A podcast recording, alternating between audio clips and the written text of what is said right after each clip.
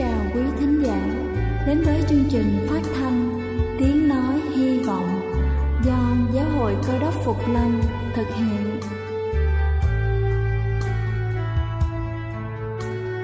Kính thưa quý vị, Đức Chúa Giêsu trước khi Ngài về trời đã ban cho các môn đệ của Ngài một điều răn mới, đó là họ phải yêu thương nhau như chính tình yêu mà Ngài đã dành cho họ. Quả thật vậy thưa quý vị, tình yêu thương là một món quà vô giá mà Chúa đã ban cho nhân loại, và đó cũng là thông điệp mà chúng tôi muốn gửi đến toàn thể quý vị. Nếu quý vị muốn tìm hiểu thêm về chương trình, về niềm tin hoặc muốn nghiên cứu về lời Chúa, xin quý vị gửi thư về chương trình phát thanh Tiếng Nói Hy Vọng, địa chỉ 224 Phan Đăng Lưu, phường 3, quận Phú Nhuận, thành phố Hồ Chí Minh, hoặc gửi email cho chúng tôi theo địa chỉ tiennoi.hyvong@gmail.com. Ngoài ra, quý vị cũng có thể liên lạc với bất kỳ hội thánh Cơ đốc Phục Lâm tại địa phương gần nhất. Xin chân thành cảm ơn và kính mời quý vị lắng nghe chương trình hôm nay.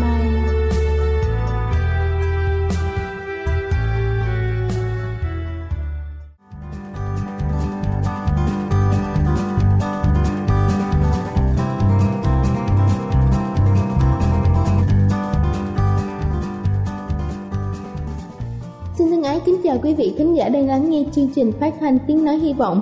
Cầu xin Chúa luôn ở cùng và ban phước cho đời sống của quý vị. Kính thưa quý vị, giày cao gót là một trong những phụ kiện rất được phụ nữ ưa chuộng. Những kiểu dáng và màu sắc của những đôi giày đã tôn lên vẻ đẹp và duyên dáng của người phụ nữ xưa nay. Những đôi giày cao gót đôi khi giúp chúng ta có dáng đẹp hơn. Tuy vậy, nếu mang thường xuyên sẽ gây đến những tác hại đối với cơ thể. Đôi khi điều này phải đặt lên hàng ưu tiên so với tính thẩm mỹ. Sau đây tôi xin được trình bày cho chúng ta những lý do mà không nên mang giày cao gót thường xuyên. Thứ nhất đó là giúp tránh đau lưng.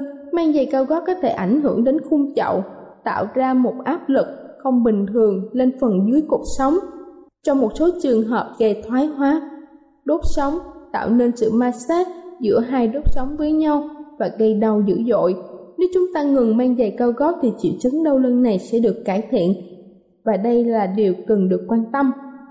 Thứ hai đó chính là giảm lực tác động lên gân Achilles. Khi mang giày cao gót, bàn chân sẽ được nâng lên, lực tác động lên gót chân tăng đáng kể và có thể gây viêm gân Achilles. Thay vào đó, nếu mang đôi giày thấp hơn, thoải mái hơn sẽ giảm áp lực tác động lên gân và sẽ phục hồi dần dần. Thứ ba đó chính là tránh đầu gối của những vận động viên điền kinh. Đầu gối của vận động viên điền kinh, đây là thuật ngữ được dùng bởi các chuyên gia y tế nói đến chứng nhức xương bàn chân, một bệnh tâm lý ảnh hưởng đến đầu gối và gây đau. Khi mang giày cao gót sẽ làm cho trọng lượng cơ thể rơi về phía trước, và hậu quả là làm gia tăng lực chân lên các gân dây chằng ở khớp. Điều này gây đau dữ dội, gây viêm và có ảnh hưởng đến khả năng đi lại. Tuy nhiên, có nhiều nguyên nhân khác gây nên, nhưng cần nhớ rằng mang giày cao gót là một trong số những nguyên nhân đó. Thứ tư đó là để cải thiện sự cân bằng. Nếu càng có thói quen mang giày cao gót càng nhiều, nguy cơ té ngã. Khi mang giày thấp thì cơ thể giữ được thăng bằng và tránh những cảm giác đau ở đầu gối, gót chân, và quan trọng là giảm nguy cơ té ngã. Thứ năm đó chính là giúp tránh giãn tĩnh mạch. Khi mang giày cao gót làm gia tăng áp lực lên chân và ngăn cản sự lưu thông máu, và điều này gây nên tình trạng giãn tĩnh mạch. Kính thưa quý vị, thực sự giày cao gót đã tôn lên nét thanh lịch lịch lãm của người phụ nữ, nhưng thực sự cũng mang lại nhiều bất lợi cho sức khỏe. Vì vậy nên mang vừa phải nhằm tránh những rủi ro không cần thiết. Đây là chương trình phát thanh Tiếng Nói Hy Vọng do Giáo hội Cơ đốc Phục Lâm thực hiện. Nếu quý vị muốn tìm hiểu về chương trình hay muốn nghiên cứu thêm về lời Chúa, xin quý vị gửi thư về chương trình phát thanh Tiếng Nói Hy Vọng, địa chỉ 224 Phan Đăng Lưu, phường 3, quận Phú Nhuận, thành phố Hồ Chí Minh, hoặc gửi email cho chúng tôi theo địa chỉ tiennoi.hyvong@gmail.com. Ngoài ra, quý vị cũng có thể liên lạc với bất kỳ hội thánh Cơ Đốc Phục Lâm tại địa phương gần nhất. Xin chân thành cảm ơn và kính mời quý vị tiếp tục lắng nghe chương trình hôm nay.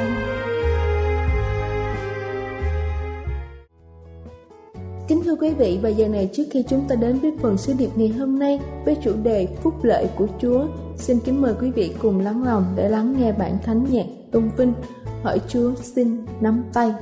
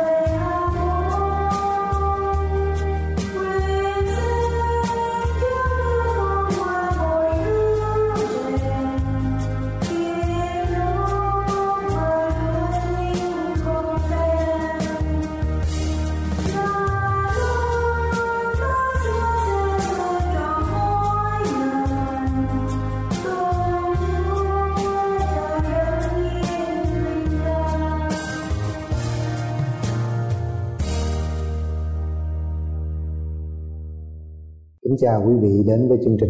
Hôm nay tôi bắt đầu một chủ đề là phúc lợi của Chúa. Đó là chủ đề của bài giảng ngày hôm nay. Trong cuộc sống của chúng ta, quý vị, đi mọi nơi, lúc nào chúng ta cũng tìm cái lợi về cho mình. Làm cái chuyện gì, điều đầu tiên mà chúng ta nghĩ tới rằng có lợi ích gì cho tôi hay không. Vì những điều này là những điều mà chúng ta ai cũng đi tìm.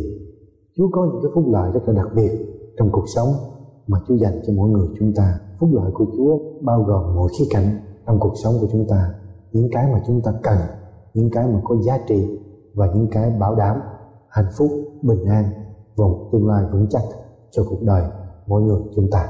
Chúng ta đến với Kinh Thánh trong sách Thi Thiên của vua David viết. Vua David viết như thế nào? Hỡi linh hồn ta, hãy ca tụng Chúa, hết thảy hãy ca tụng danh thánh của Ngài. Hỡi linh hồn ta, hãy ca tụng Chúa, chớ quên các phúc lợi hay là ân huệ của Ngài. Ngài tha thứ mọi tội lỗi và chữa lành mọi bệnh tật. Chúa có những cái phúc lợi rất là đặc biệt trong cuộc sống dành cho mỗi người chúng ta. David là ai?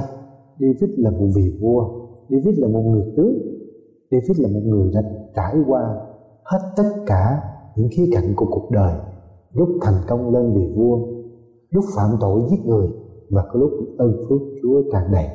David đã trải qua hết tất cả những gì mà con người của chúng ta có thể trải qua được. Khi ông trải qua, ông mới nói lại một cái điều rất là quan trọng: hỡi linh hồn ta, hãy ca tụng Chúa, chớ quên các phúc lợi, chớ quên các ân huệ của Ngài. Đó là một cái điều mà rất là quan trọng mà David nhắc mọi người chúng ta. Khi một nhà vua, một người đã từng trải để nhận ra cái ích lợi này, thì đó là một điều rất là quan trọng cho mọi người chúng ta cần ý thức, cần nghĩ đến, cần chấp nhận và cần tiếp nhận để được những phúc lợi trong cuộc sống.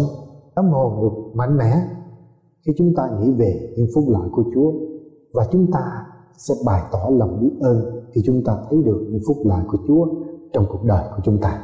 Phúc lợi của Chúa dành cho riêng cá nhân mỗi người. Chúng ta sống được, chúng ta bước đi được là do ơn phước mà Chúa ban cho mọi người chúng ta. Cho nên chúng ta cần dâng một cái tấm lòng biết ơn đến tạo hóa. Chúa cứu thế, Ngài là đấng duy nhất ban cho tôi và quý vị những cái phúc lợi này. Bây giờ điều thứ hai mà tôi muốn chia sẻ với quý vị là phúc lợi của Chúa. Ý nghĩa của chữ phúc lợi, điều mà giúp ích cho cuộc sống của chúng ta mỗi ngày. Chúng ta nghĩ rằng ngày hôm nay chúng ta cần tiền, cần danh vọng, cần địa vị, đó là phúc lợi. Nhưng mà điều đó chưa chắc là phúc lợi lâu bền, cho đến khi chúng ta ý thức được, nhận ra được cái phúc lợi mà Chúa ban giúp ích cho chúng ta mỗi ngày. Ơn phước vật chất cũng như ơn phước về tâm linh, dù nhiều lần tôi và quý vị không nhận ra, nhưng Chúa vẫn ban cho chúng ta. Kinh Thánh nói rằng Chúa ban là mưa là nắng cho người ác lẫn người công bình. Chúa thương chúng ta khi chúng ta làm đúng, và Chúa cũng thương chúng ta, dẫn dắt chúng ta khi chúng ta làm sai để trở về cái con đường ơn phước.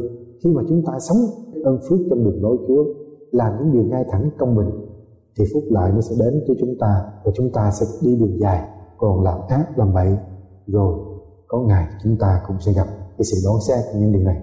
Phúc lợi từ Chúa đến chúng ta giúp cho chúng ta hạnh phúc đầy trọn cuộc đời chúng ta, không phải một khía cạnh, hai khía cạnh, mà đầy trọn cái con người của chúng ta.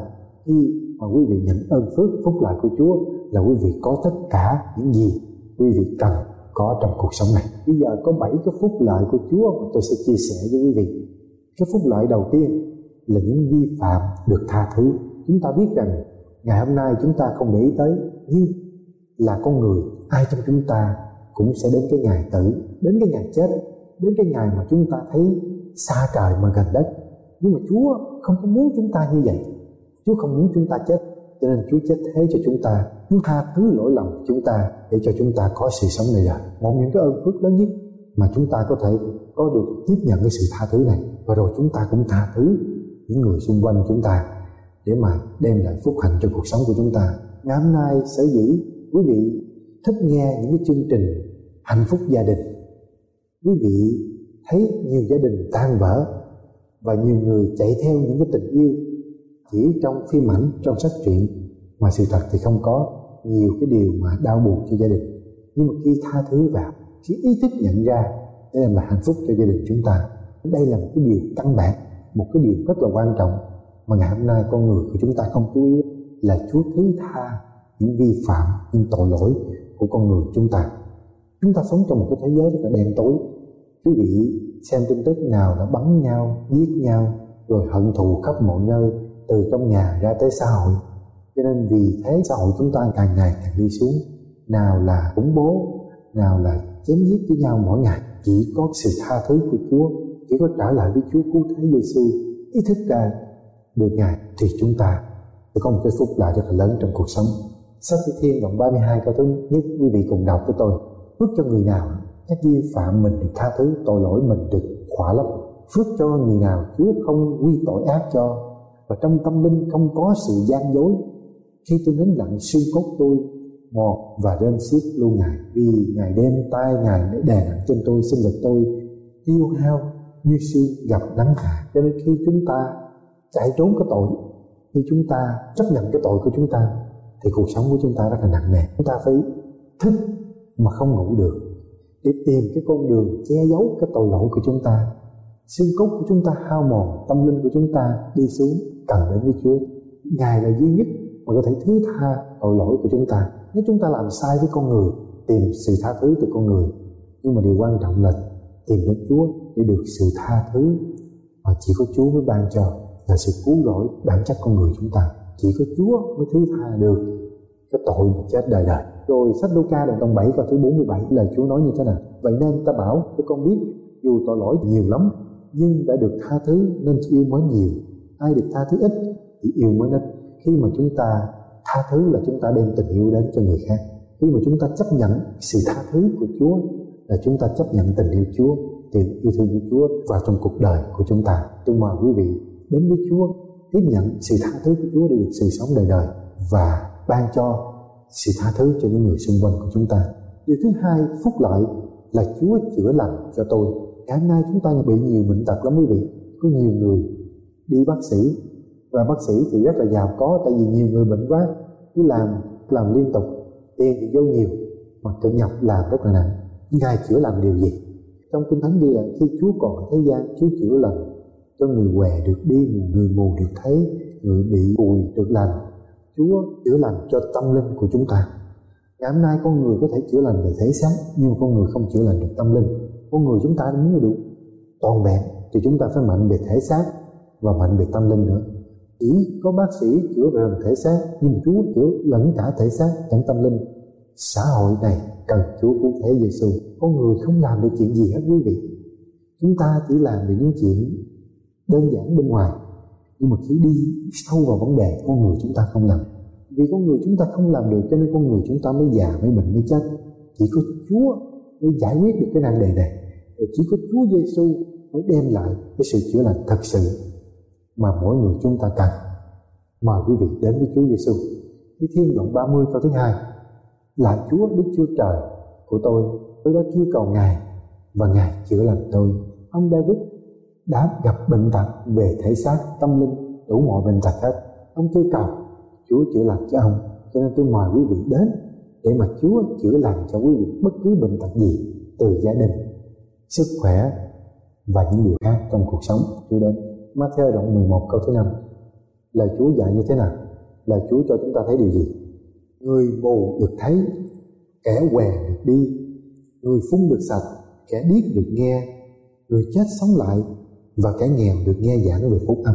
Đến với Ngài chúng ta được những điều này. Ngài sẽ chữa lành cho gia đình quý vị, chữa lành cho sức khỏe của quý vị, chữa lành cho cái nan đề lo âu trong cuộc sống của quý vị và những điều chỉ cần thế giới này, gia đình của chúng ta, xã hội chúng ta không có cách nào để chữa lành được ngoại trừ Chúa cứu thế Giê-xu. Đến với Ngài, Ngài sẽ chữa lành tất cả. Điều thứ ba, Chúa cứu tôi khỏi tai họa. Đây cũng là một cái ân phúc của Ngài ban cho. Ngày hôm nay chúng ta, quý vị thấy tai họa nó xảy ra khắp mọi nơi, nào động đất, nào chiến tranh, nào dịch lệ, rồi gần nhất là chúng ta chạy xe cũng có thể tai nạn chết, rồi chúng ta làm việc cũng có dễ gặp tai nạn. Nhưng mà Chúa là người gìn giữ, Chúa là người bảo vệ. Kinh Thánh có nhiều câu chuyện ghi lại vua David mà chúng ta đọc, ông bị rất là nhiều tai nạn, nhiều người rượt muốn giết ông, nhưng mà Chúa gìn giữ. Khi Chúa không cho là không ai làm gì được, nhưng mà Chúa cho thì người ta mới có quyền làm cái chuyện này chuyện kia. Chúa cứu ông Joseph bị bán làm nô lệ, bị tù, cuối cùng Chúa cứu ông. Nhiều người Chúa cứu khỏi những cái hoàn cảnh nghịch cảnh trong cuộc sống này. Chính bản thân tôi cũng nhiều lần Chúa cứu mới có được ngày hôm nay, bằng không thì cũng chết mất rồi. Bây giờ Thi Thiên đoạn 34 câu 22, lời Chúa nói như thế nào? Chúa cứu chuộc linh hồn tôi tới Ngài, và tất cả những ai trú ẩn nơi Ngài sẽ không bị định tội. Chúa cứu linh hồn của chúng ta quý vị. Ngày hôm nay quý vị không thể nào tự mình tu để cứu linh hồn mình được. Không có một vị lãnh đạo tinh thần nào tha thứ hay là kết tội quý vị để quý vị được lên trên đà xuống địa ngục. ngoại trừ Đức Chúa Giêsu. Ngài là đấng duy nhất có quyền thứ tha cũng như có quyền ban cho sự sống đời đời. Mời quý vị đến với Chúa Giêsu. Điều thứ tư mà tôi muốn chia sẻ với quý vị là Ngài đội mão trên đầu chúng ta với tình yêu nhân từ. Ngày hôm nay chúng ta đội nhiều cái mão trong cuộc sống, nào là mão bác sĩ, mão kỹ sư, kinh tế, rồi đủ thứ cái mão trên đầu chúng ta. Nhưng những cái mão này chưa chắc đem được ơn phước, mà chỉ có cái mão với tình yêu thương nhân từ của Chúa mới là cái mão ơn phước trong cuộc đời của chúng ta. Đừng đội những cái mão thế gian của con người ban cho, con người khen tặng. Chúng ta chết rồi mọi người cũng quên chúng ta. Nhưng mà cái mão Chúa cho là mão sự cứu rỗi, là mão ơn phước, là mão bảo vệ. Khi Thiên Luật 21 câu 3 là Chúa còn dạy điều chúng ta điều gì nữa? Ngài tiếp đón người bằng phước lành. Ngài đội trên đầu người mão triều vàng. Ngài đội mão phúc lành cho năm. Các lối Ngài đi qua được ngừng màu mỡ. Cho nên quý vị thấy không? Khi ơn phước của Chúa, khi Chúa đội mão trên đầu của chúng ta là cái mão ơn phước không có lo lắng, không có đau buồn, không có bệnh tật, không có chết chóc, mà chúng ta sống trong một cái ơn phước, trong một cái đường lối thì thịnh vượng được về mọi mặt, hạnh phúc gia đình, con cái, xã hội và cộng đồng. Điều này rất là quan trọng trong cuộc sống của chúng ta quý vị. Một video đoạn 5 câu 4 là Chúa còn dạy chúng ta điều gì nữa? Và khi đấng chủ chăn hiện đến là Chúa Giêsu, anh chị em sẽ nhận mão vinh quang không phai tàn. Thế giới ngày hôm nay có mão của thế gian rồi nó cũng qua đi, nhưng mà cái mão Chúa ban cho là cái mão không phai tàn, là sự sống đời đời mà Chúa dành cho mỗi người chúng ta. Điều này rất là quan trọng quý vị. Quý vị cần có những cái phúc lợi mà Chúa muốn ban cho quý vị, nó đầy trọn trong cuộc đời của chúng ta. Và điều phúc lợi thứ năm là chúng ta được no nê và ngon để phục hồi sức. Đôi khi trong cuộc sống này quý vị, chúng ta đi làm, tiền có nhiều đó, về nhà có tivi đẹp để mà xem đó, đi xe mới đó, nhưng mà con người chúng ta khô khan, con người chúng ta mệt mỏi, con người chúng ta chán chường. Đôi khi chúng ta có đầy đủ vật chất, có gia đình, có vợ chồng, có con cái, nhưng mà lòng chúng ta vẫn thấy thiếu thốn, tâm linh chúng ta vẫn thấy khao khát.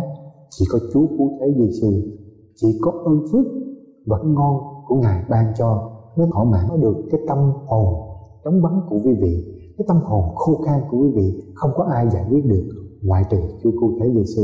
Không có tôn giáo không giải quyết được, quý vị tự tu không được, điều này chắc chắn. Và bao nhiêu người đi tu hành, tôi chắc chắn một cái điều, tự quý vị tu không bao giờ thỏa mãn được, không bao giờ đem cho quý vị được tâm hồn mà không lo lắng, không cô đơn, không lạnh lẽo. Quý vị cần Chúa, cần đến với Chúa để Chúa phục hồi sức khỏe quý vị, vừa thể xác cũng như vừa tâm linh. Thi Thiên đoạn 23 câu 5, Chúa dạy chúng ta điều gì? Ngài bài tiệc đãi tôi trước mặt kẻ thù tôi, Ngài sức dầu trên đầu tôi, chén tôi đầy tràn. Chúa ban cho chúng ta nhận lấy. Ngài mở bàn tay ra, chúng ta được no nê vật ngon. Chúng ta thấy rằng ơn phước của Chúa nó khác với ơn phước thế gian này. Dù cuộc đời của chúng ta có gặp khó khăn, có gặp hoạn nạn như những người khác, nhưng mà khi chúng ta có ơn phước của Chúa, chúng ta vẫn ngồi ăn ngon, chúng ta vẫn ngồi thấy ấm, lòng chúng ta vẫn đầy tròn, mặc dù xung quanh chúng ta, cuộc đời của chúng ta có nhiều khó khăn. Những ai không có Chúa cứu thế Giêsu, dù có nhà đẹp, tiền nhiều, nhưng mà tâm hồn vẫn trống vắng, tâm hồn vẫn thiếu thốn, tâm hồn vẫn khô khan. Còn những ai có Chúa Giêsu trong cuộc đời, trong lòng, thì bất cứ mọi hoàn cảnh nào, dù ngồi dưới đất, dù nhà nghèo, dù xe cũ, dù ăn cơm đượm bạc, nhưng mà lòng vẫn thỏa, tâm linh vẫn vui, hạnh phúc vẫn tràn đầy trong cuộc sống này. 2 Cô-rinh-tô đoạn 4 câu 16, chúng tôi không nản lòng, trái lại dù có người bên ngoài của chúng tôi bị suy tàn, nhưng con người bên trong chúng tôi cứ đổi mới mỗi ngày. Người có Chúa, tâm hồn đổi mới mỗi ngày. Bên ngoài có thể suy tàn, tóc có thể bạc, da có thể nhăn, nhưng mình lòng lúc nào cũng vui vẻ. Nên điều đó rất quan trọng. Điều thứ 7 là điều cuối cùng, ơn phước mà Chúa ban cho mỗi người chúng ta. Ngài xét xử công bình cho người bị áp bức, ban bánh cho kẻ đói, Chúa trả tự do cho người bị tù đày. Chúa xét xử công bình cho chúng ta trong cuộc sống này. Đôi khi chúng ta không thấy cuộc sống này không công bình, nhưng mà tin Chúa, đến với Chúa, Ngài xét xử công bình cho chúng ta. Chúa ban bánh thể xác lẫn bánh tâm linh cho chúng ta. đã tự do cho chúng ta. Ngày hôm nay nhiều người trong chúng ta bị nô lệ lắm quý vị. Chúng ta bị nô lệ về vật chất, chúng ta bị nô lệ về công ăn việc làm, chúng ta bị nô lệ về tiền bạc, chúng ta bị nô lệ đủ thứ hết. Khi mà chúng ta không bỏ một cái gì đó được là chúng ta làm nô lệ cho cái đó. Nhưng mà đến với Chúa Giêsu, Chúa cho chúng ta một cái sự tự do, một cái tự do mà con người không ban cho được, khoa học ngày hôm nay không ban cho được, và thế giới ngày hôm nay không ban cho được. Một cái tự do để sống không lo âu, một cái tự do để sống không đau buồn, không bệnh tật, không chết chóc, không hận thù. Ngày hôm nay chúng ta hận thù nhiều lắm, chúng ta ghen ghét nhiều lắm, nhiều chuyện rất là nhiều. Nhưng mà đến với Chúa, Ngài sẽ cho chúng ta tự do khỏi những cái điều mà đang làm cắt đứt trong tâm hồn chúng ta, những cái điều mà làm hao mòn tâm trí của chúng ta. Chúng ta nghĩ tới nó hoài và chúng ta bỏ nó ra khỏi trí óc của chúng ta không được. Tự do khỏi phim ảnh bậy bạ mà nó không ích lợi gì cho chúng ta hết. Chúa đã đến mà ban cho chúng ta một cái sự tự do thật mà quý vị cần tiếp nhận Chúa. Thi Thiên đoạn 119 câu thứ 31 là Chúa nói như thế nào? Vì Ngài đã đứng bên cạnh binh vực người nghèo khó và cứu rỗi mạng sống của người khỏi những kẻ kết tội người. Ngài phán xét công bình cho người bị áp bức, ban bánh cho kẻ đói, trả tự do cho người bị tù đày. Cho nên quý vị thấy không? Chỉ có Đức Chúa Giêsu là đến duy nhất có thể làm cái chuyện này. Ngoài ra không ai làm được chuyện này hết. Đức Chúa Trời có lòng thương xót và ban ơn chậm nóng vẫn đầy tình yêu thương và trung tín. Đó là một cái ơn phước nữa. Đức Chúa Trời có đầy lòng thương xót, Ngài ban ơn chậm nóng giận, đầy tình yêu thương và thành tín. Nên điều này rất là quan trọng cho cuộc sống của chúng ta. Thi Thiên đoạn 86 câu thứ 5 là Chúa dạy chúng ta điều gì nữa? Vì Chúa ơi, Ngài là thiện, sẵn lòng tha thứ dồi dào, tình yêu thương cho tất cả những người cầu khẩn Ngài. Nhưng là Chúa chính Ngài là Đức Chúa Trời có lòng thương xót và hay ban ơn chậm nóng giận, đầy tình yêu thương và thành tín. Cho nên quý vị thấy Chúa rất là nhân từ, Chúa rất là tốt của chúng ta. Cho nên điều thứ ba cuối là điều cuối cùng, nghĩ tới những lý do không đếm được những ơn phước đến từ Chúa của Thái Giêsu. Đến nãy giờ tôi chia sẻ với quý vị cái ơn phước mà Đức Chúa Trời ban cho quý vị. Tôi mời quý vị đến với Chúa, mà quý vị tiếp nhận Chúa, quý vị mở cửa lòng ra đón Ngài vào để Chúa ban những phúc lợi, những rất quyền lợi cho cuộc đời của chúng ta, lẫn thể xác lẫn tâm linh.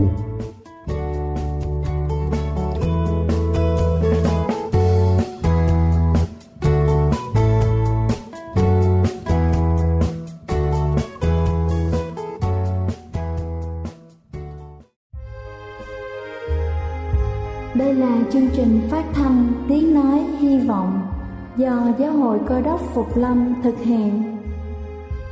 Nếu quý vị muốn tìm hiểu về chương trình hay muốn nghiên cứu thêm về lời Chúa, xin mời quý vị gửi thư về chương trình phát thanh Tiếng Nói Hy Vọng, địa chỉ 224 Phan Đăng Lưu, phường 3, quận Phú Nhuận, thành phố Hồ Chí Minh, hoặc gửi email cho chúng tôi theo địa chỉ tiennoi.hyvong@gmail.com. Ngoài ra, quý vị cũng có thể liên lạc với bất kỳ hội thánh Cơ đốc Phục Lâm tại địa phương gần nhất.